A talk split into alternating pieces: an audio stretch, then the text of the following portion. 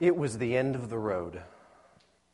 So many people who had been following, watching, waiting, and hoping had gone home in sadness and disappointment. All that time, all that effort, wasted, or so it seemed. But then, something completely unexpected happened. What seemed like certain defeat gave way to victory. You all know exactly what I'm talking about. Super Bowl 51. the Atlanta Falcons and the New England Patriots. The Falcons had been dominating the entire game. By the middle of the third quarter, the Patriots were down by 25 points. No team in Super Bowl history had ever come back from that kind of a deficit. Now, I'm no Patriots fan, but I went to bed that night in the third quarter fully expecting to wake up and learn that the Falcons were the Super Bowl champions. Imagine my surprise and the Patriots fans' joy to learn otherwise. You see, we all love a good comeback story, don't we? Especially when that comeback is by an underdog. If the Patriots had been the underdogs, or if anybody actually liked them, uh, that Super Bowl would go down in history because they were favored to win, because they're not America's favorite team, uh, it, it, wasn't as celebrated. But in terms of points alone, it was the greatest Super Bowl comeback in history. So this week, as I've been thinking about comebacks, I've been asking myself, what is it that makes comeback stories so powerful?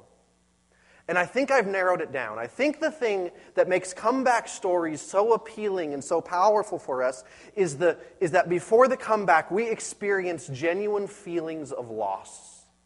We feel genuine sadness. We feel genuine disappointment. We, we have that sinking feeling in the pit of our stomach like our player or our team or our hero isn't going to make it. That's exactly how the followers of Jesus felt the day that he was crucified. In this church, we've spent nearly a year studying the life and ministry of Jesus as it's told to us in the Gospel of Luke. And my hope is that over the course of this past year, you've grown a little bit closer to Jesus. Now, I want you to take a step back about 2,000 years. I want you to imagine being one of Jesus' original followers having left behind everything your family, your career to follow this man who had called you to be his disciple. Imagine spending anywhere between one and three years following him as he toured the Judean countryside and cities, as he taught, as he ministered, as he healed people and cast out demons, as you sailed with him on ships, as he calmed storms and walked along the water. Imagine sitting with him in intimate settings as he explains to you what the kingdom of God is really like. Imagine with each passing day the hope inside of you welling up and growing, thinking just maybe this is the one that we've been waiting for. Just maybe this is, this is the promised Messiah, the one who is going to liberate God's people. Every passing day, you're feeling just a little bit more excited. Maybe this is the one. And then imagine the fear,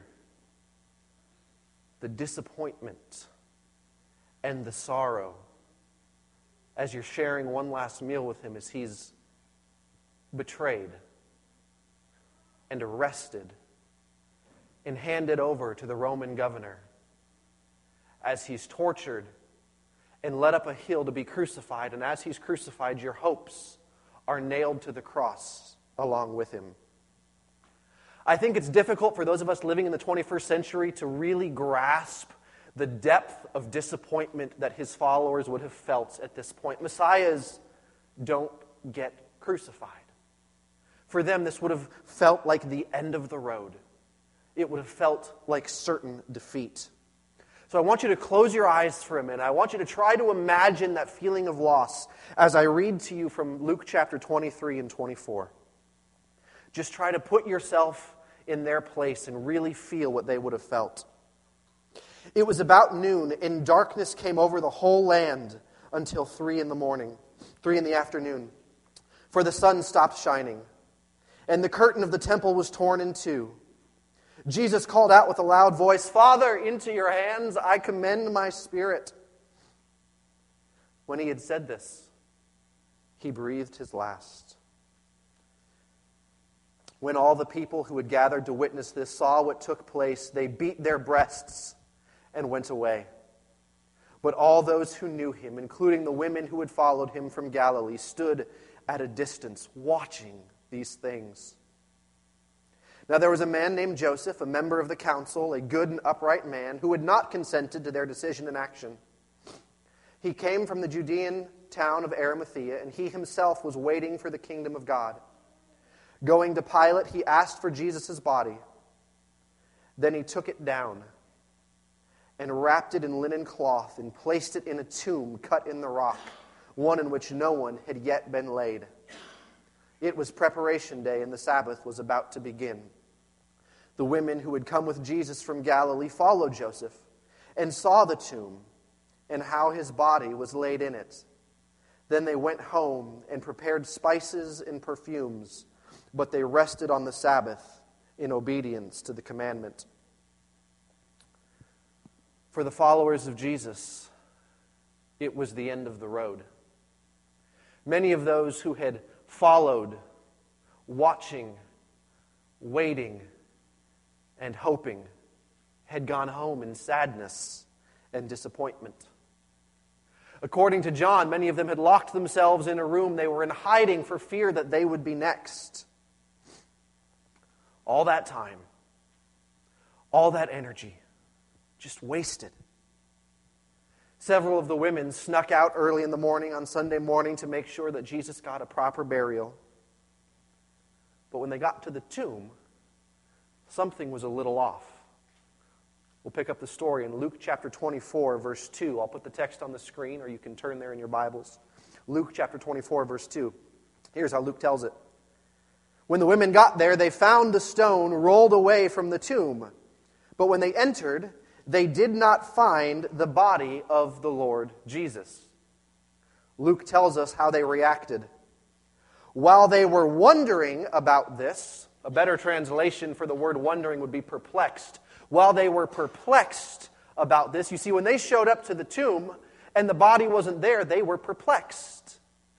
Why were they perplexed? Well, has as Andy Stanley has stated it so eloquently, because nobody expected nobody. Nobody expected nobody. They showed up at the tomb expecting to find the body of Jesus. They had brought spices and perfumes and ointments to give Jesus a proper burial, and when they showed up, they were expecting to find a body. When they didn't find it, they were perplexed because nobody expected no body. Most of us, we read the story, we're so familiar with it, we know what happens later on that we, we sometimes miss the confusion that would have been present for these women as they show up in the tomb and there's no body. They were expecting to find a body, they were expecting to find Jesus. The story goes on. While they were perplexed about this, suddenly two men in clothes that gleamed like lightning stood beside them. In their fright, the women bowed down with their faces to the ground. But the men said to them, Why do you look for the living among the dead? He is not here, he has risen. Remember how he told you while he was still with you in Galilee, the Son of Man must be delivered over to the hands of sinners and be crucified on the third day, and be crucified and on the third day be raised again? Then they remembered his words. Jesus had told them before that he was going to be crucified, that he was going to be resurrected, but they just didn't get it. And before we're too, too hard on them, before we give them too hard of a time for not remembering, we have to remember that nobody was expecting a crucified and resurrected Messiah.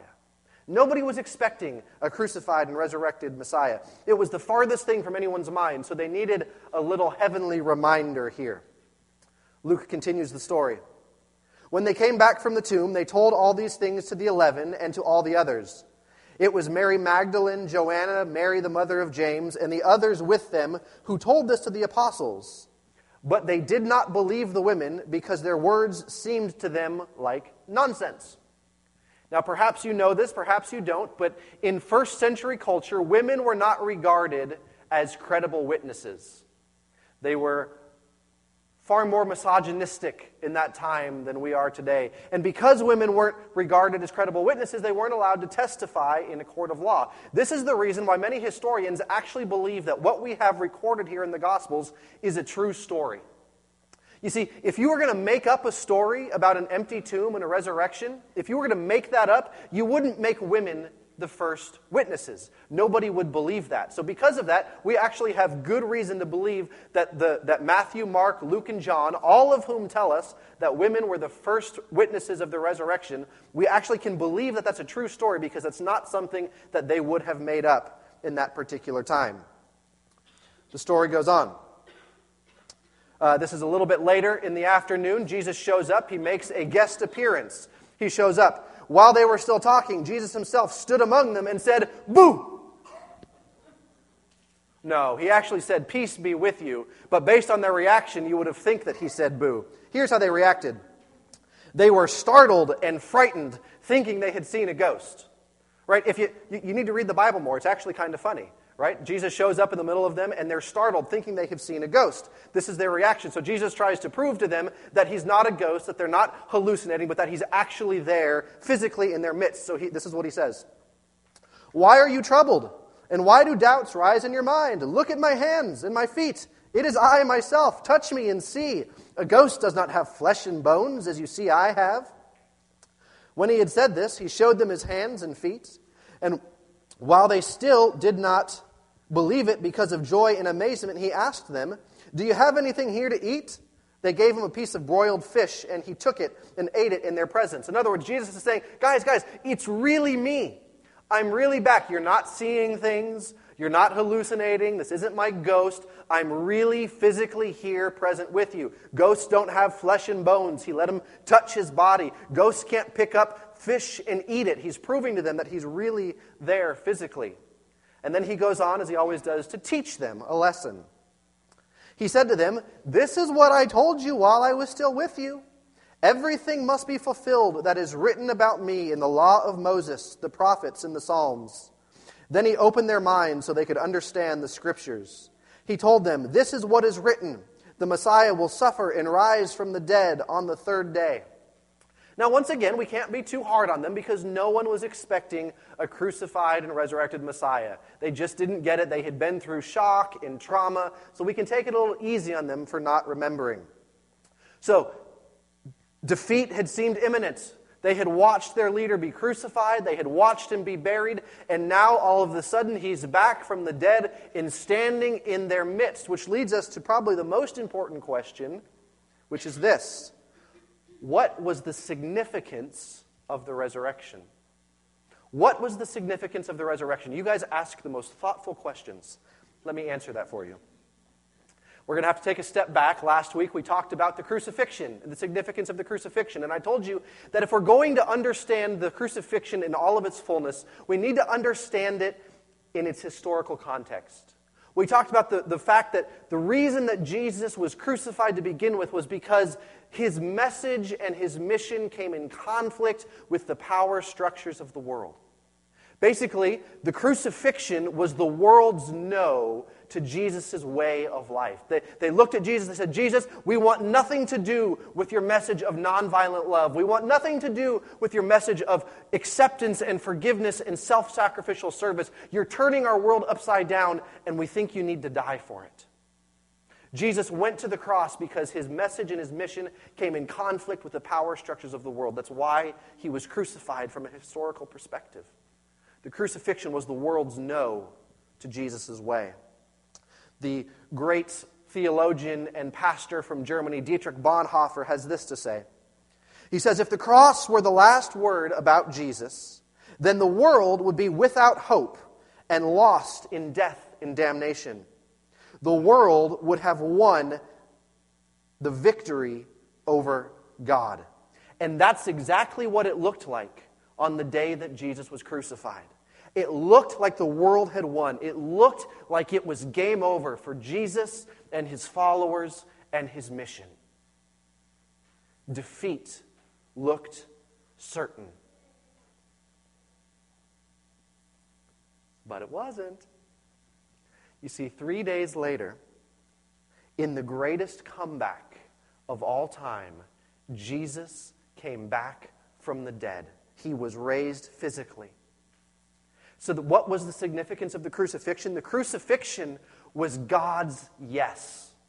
Whereas the, cruci- the crucifixion was the world's no, the resurrection was God's yes to Jesus. The resurrection was God's vindication of his Son. When you're vindicated, you're declared to be in the right. God, through the resurrection, was saying that Jesus was right and the world was wrong.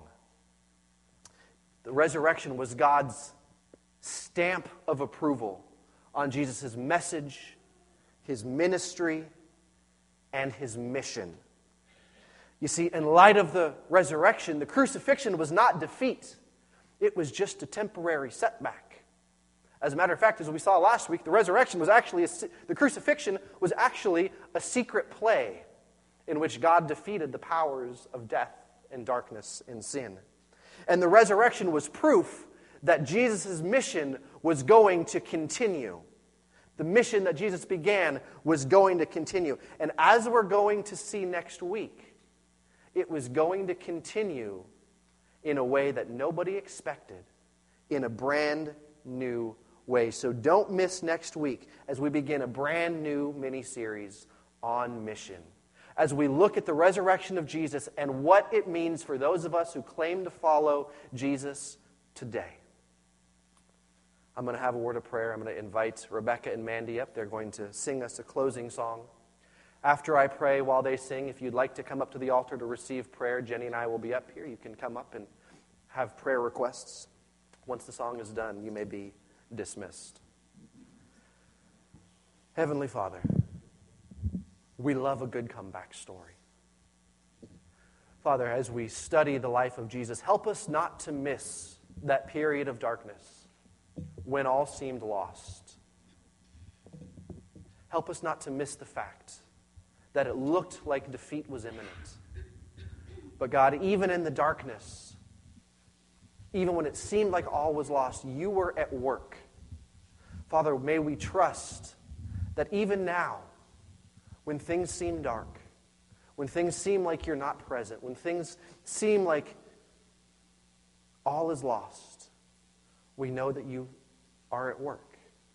And we know that you have promised to send Jesus back again. So, Father, we thank you for this comeback. We thank you for your promise that he will come back again. We ask you to help us live into that mission here and now. Pray for these things in Jesus' strong name. Amen.